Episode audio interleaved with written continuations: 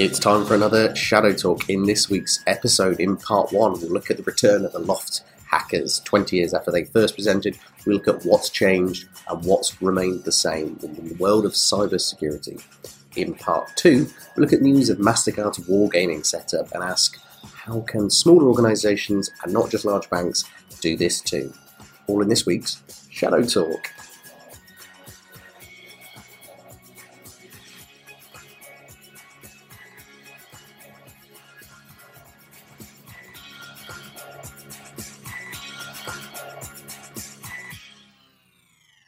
Hello and welcome, listeners, to another edition of Shadow Talk. With me today, we have Dr. Richard Gold. Doctor, Doctor, how are you? I'm very well. Thank you for having me on again.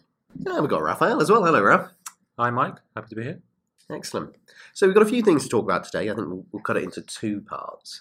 Uh, I think we should start off by talking about the news that L0pht hackers came back to Senate to give their uh, their briefing and an alternative version of the one they gave 20 years ago. And I think there's a few interesting lessons from the things that have remained the same in security and the things that have changed as well. Perhaps it might be good to just remind ourselves of what happened 20 years ago, why they're invited, and sort of the significance of that as well. Sure thing. So the L0pht was a hacker group a long time ago, back in the mid to late 90s. They the term the name the L0pht actually came from a loft that they had above a carpentry shop in Boston South End. And there were about seven to eight hackers who were very, very curious, very, very smart. And they kind of set the tone for many of the issues in cybersecurity that we still have today. So they did a lot of work on vulnerabilities, a lot of work on building tools and often found themselves involved in the legal implications that happened back then as the law was a lot less mature and the uh, makers and enforcers of the law were much less savvy of these issues than they, than they are today, although we still see many interesting laws and applications of them um, now.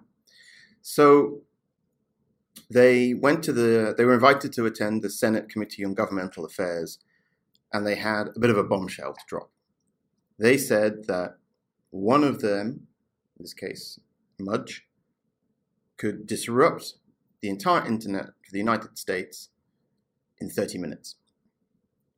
Now, it was a bold claim and got picked up by the mainstream media outlets, got a lot of, lot of press, obviously a lot of hysteria, we see still the same things today when there's a large outbreak or attack like WannaCry or NotPetya. And in this case, there was some truth to that. So Mudge had found a vulnerability in BGP, the Border Gateway Protocol, which is used to share routing information between ISPs. And in particular, it was a, an, implement, an implementation flaw. So he could feed certain input into a router that would make it crash. But before it would crash, the router would send this poisoned information out to the other routers it was connected to, and they would crash. And before they crash, they would also send out the poisoned information to the routers that they were connected to. And so it would create this cascade, and as he said in the testimony, it would cause an internet wide outage. So it was pretty pretty nice flaw that he found.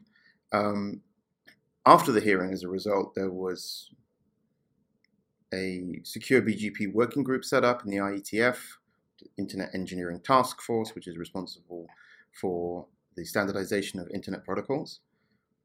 And 20 years later, it's um, basically not being used. We don't hear any news anymore about BGP hijacking or any router problems, do we? So that's that seems to have been sent to the security graveyard. Indeed, BGP hijacking has not been in the news lately. So Cloudflare's DNS server 1.1.1 was not BGP hijacked by an organization in China. But yeah, of course, joking aside, we still still see a lot of interesting issues around BGP and BGP hijacking. It's always very difficult, though, to separate what is intentional versus what is accidental. It's very easy to make mistakes, especially because there's a very, very large number of organizations now connected to the internet and with a very, let's say, diverse skill set. But it's easy to make mistakes, and these mistakes can have far reaching consequences. And we don't know how to, it's very difficult without really deep analysis to know and, and, and access to information whether or not something was intentional. So obviously, there's uh, continual stuff about vulnerabilities in routers or uh, security flaws and not secure as they should be. Uh, has that been a similar problem to before, uh, or have there been different types of problems with and what's been the evolution across that? Things have changed in that we are more aware of these things. So you, if you want to, you can find pretty good guidance on how to handle passwords reasonably well, how to store them in a secure fashion, how to generate them, what the complexity requirements should be.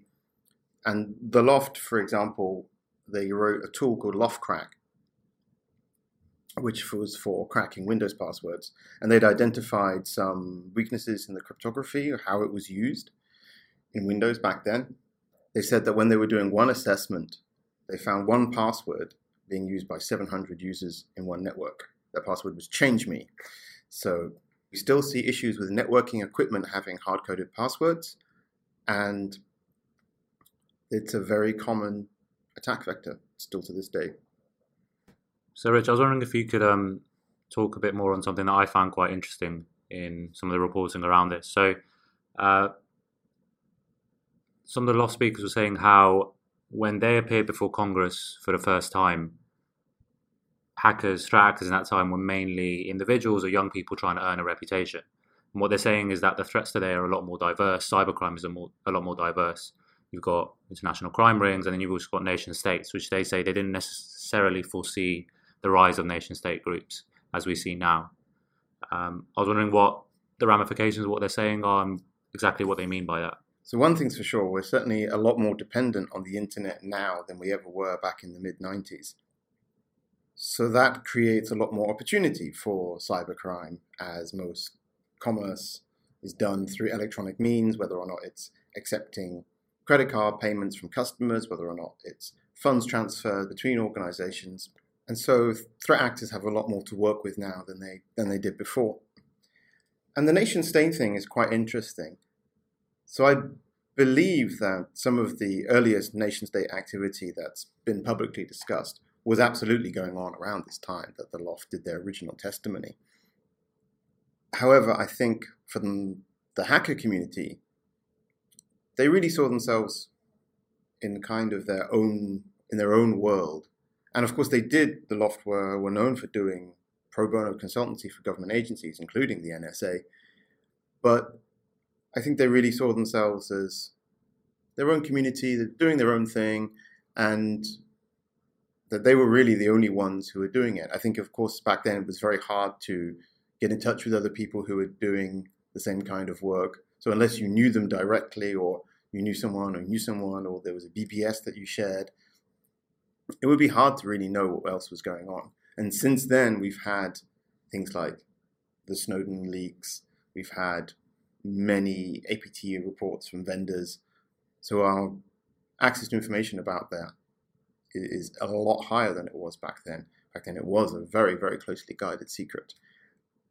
And I'd also split it into two parts. There's sort of computer network exploitation activity, which is you know, like the domain of the APT groups and, and these kind of things, which is something, one thing that they call out. But the other thing that they call out is the disinformation campaigns that we've seen in recent times, or rather, traditional disinformation campaigns making their way onto the internet, taking advantage of social media, of modern marketing and advertising techniques. And hey, listeners, if you do want to hear more about disinformation campaigns, why not swing by at 2 p.m. in the strategy talks at InfoSec in London this week? Uh, you can hear more about that, indeed, can't you, Rich? Oh, yeah. I mean, with that, kind of, there's obviously a lot more overlap now between hacking groups, governments, and industry as well, and that's been arguably a success. uh, in the way it's developed, and that is a difference between now and 20 years ago. Not to be too negative, because in their most recent testimony, they were talking about the improvements made in security over those 20 years. And we can sometimes be overly cynical, but maybe it's worth dwelling on the improvements that we've seen and have a good positive shout out to a few people as well. Absolutely.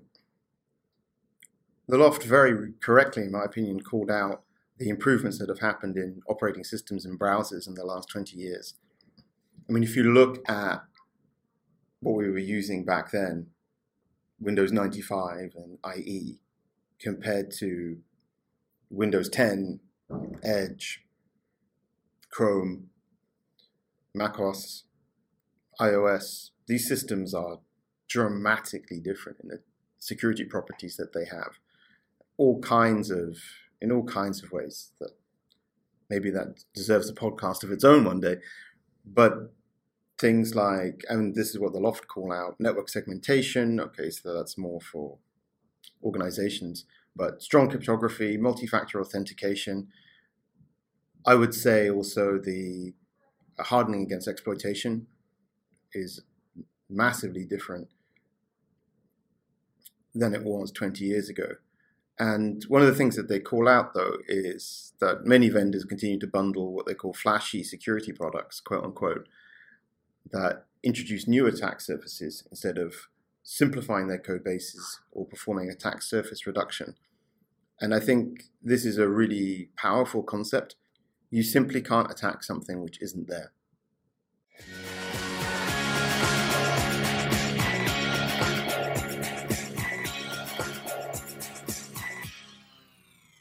And on to part two itself, uh, we are going to talk about the news. There was an interesting article this week uh, with one of the guys at MasterCard talking about how they're using wargaming and other militaristic language and techniques within their, their security team.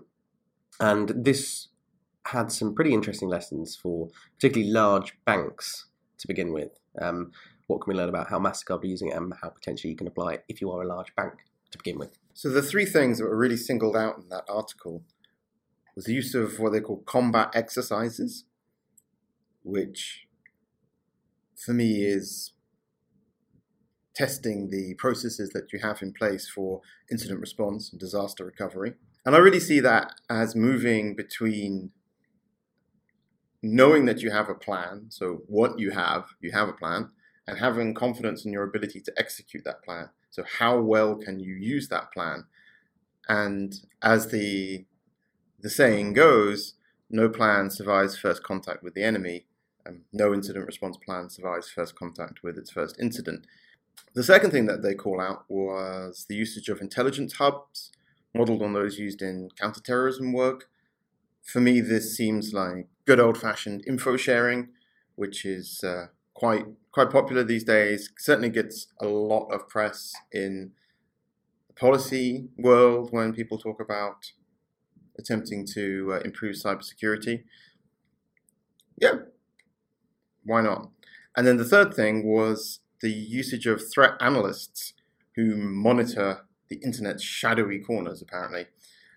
For me, this is simply understanding the adversaries, understanding how they operate, understanding what their goals are, and understanding their TTPs. So, building on what Rich just said, for me, there was there's a couple of reasons why this sort of overlap between information security, the industry, and the military um, is not that necessarily surprising. So, the first and probably most obvious one is you have such an overlap in terms of technology and personnel. So, with former military individuals moving into the infosec space, it's not surprising to see the techniques, methodologies, and approaches used in military scenarios to then be applied to a non military context. The other thing for me that's quite interesting is that when we think of critical national infrastructure, uh, I mean, our minds immediately turn to the power stations, electricity grids, but the reality is financial systems are also really critical these days. So the fact that these very big financial organizations, whether they're banks, central banks, uh, or credit unions or credit card services like MasterCard, yeah, it doesn't. It's not very surprising for them to be employing these these quite large, maybe militaristic techniques as well to to preserving what, in essence, is also part of the critical infrastructure of of many countries around the world. Yeah, and when you often see within these large organisations, you've got references to the red teams, the blue teams, the purple teams, maybe some threat-led penetration testing. Then you've got wargaming, you've got scenario planning. But I always get a little bit confused between all of these terms. So, in military exercises, there's typically a blue team which is doing the protective work, and then there's a red team which is playing the role of the attacker. So, red teams, when it comes to the cyber world, are the offensive teams. Now, purple team is uh, something which is quite a new phrase in the in the cyber world, but it's something I like a lot. And that's when you have the red team and the blue team working together, so they're combined to make the purple team. That's something that we've had quite a lot of success with internally, and it's a way that the red team operate the red team operates with the full knowledge of the blue team and vice versa. As a result, everybody learns, and this is a very effective way to bootstrap security processes internally. Now, a war game, for me at least, is a much bigger scenario. So that's something like we've seen NATO have this locked shields exercise, which is one of the world's largest cyber defense exercise. They have teams all over the world, and they have a multi-day scenario that's very complex and is uh, really as, attempt to be as realistic as possible. So that for me would be be more a war game. Another thing that's also very very popular and very useful. We've also had success with that. Is tabletop exercises. This is very useful for things where you can't really do them for real easily. Distributed denial of service attacks are, of course, one example. It's difficult to take yourself offline through a large amount of traffic without upsetting your ISP or your customers. But it's really good to think through what would happen if one did occur. Who would you call? Who's involved? Who are the key stakeholders? How would you respond? Another sort of technique we can add to that is the idea of creating playbooks, which we've talked about quite a bit on this podcast. I think usually we talk about it in the ransomware context. So you don't want to be testing your backup systems, assigning responsibilities, carrying out all the different procedures and incident response for the first time during a real attack. The benefit of staging something like a ransomware drill and having a, a, a playbook, whether it's like a tabletop exercise or just making sure everyone knows their roles, is that when the time actually comes, it'll be a lot easier. People know their responsibilities, and that extends beyond incident response teams, security teams. It also includes how would your PR team, for example, handle uh, a ransomware situation, an extortion attempt, and also obviously are your backups effective? That's one of the main things you're trying to find out. Yeah, I think that's one of the big things having the uh, having to do the PR responses on top of everything else that you've got to deal with as part of the scenario, and being able to deal with that pressure that you know is going to come up with these things because we know typically that it's not always the best with the PR responses from whether that's your CEO or your head of security, and that can make or break a situation in many cases. I think the Equifax um, and previous ones as well have been great examples of that. Going back to red teaming, blue teaming, purple teaming, uh, I had a question from you, Rich. So there's an assumption that you need a specially trained team with a lot of resources, high technical sophistication to carry out these type of exercises. Now, the reality is most organizations and most teams don't have that at their disposal. So, are these type of exercises something only large enterprises can afford to employ, or do you think there are lessons for small and medium-sized teams and firms as well? That's a really good question. My experience is that you can have a lot of value from these kinds of approaches without having to execute at the, the level of sophistication of a large bank some of these large financial organizations, they have internal red teams, dedicated functions specifically for this task. Other organizations will contract in an external red team. But if you want to get value out of these, these drills, I think you can, even with security capability that's just starting, you can get a lot of value out of it you can look at what are the commodity threats, for example, phishing, ransomware, as you've already mentioned, these kinds of things. And you can try something in your own environment to, obviously in a safe way. But for example, can you can you send yourself a phishing email? Now, you don't necessarily have to be operating at the level of an APT actor just to make sure that your systems are working in the way that you intended. One of my favorite quotes on security is from Rob Joyce, who used to be the head of NSA TAO. and he said that you know the technologies you've intended to use in that network. We know the technologies that are actually in use in that network. So just with that in mind, spending time to really get to know your environment and to test that your preventative controls are functioning in the way that you expect, you can do that even on a small scale, in my opinion, and still have some good results. Of course, the more sophisticated that you can make it, the more resources you can put into it, the more value you'll get back. But even for a, for an organization which is just beginning to deploy a security capability, testing the processes, testing the technologies, even in a simple way, will give you some assurance that things are functioning in, in the way that they're supposed to.